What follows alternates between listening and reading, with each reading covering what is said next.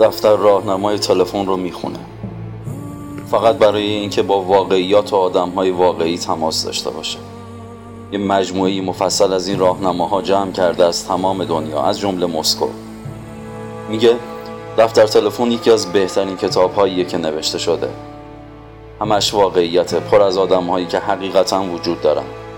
چند صفحه از قشنگترین قسمت های مربوط به بخش نیویورک رو به صدای بلند برام می‌خونه.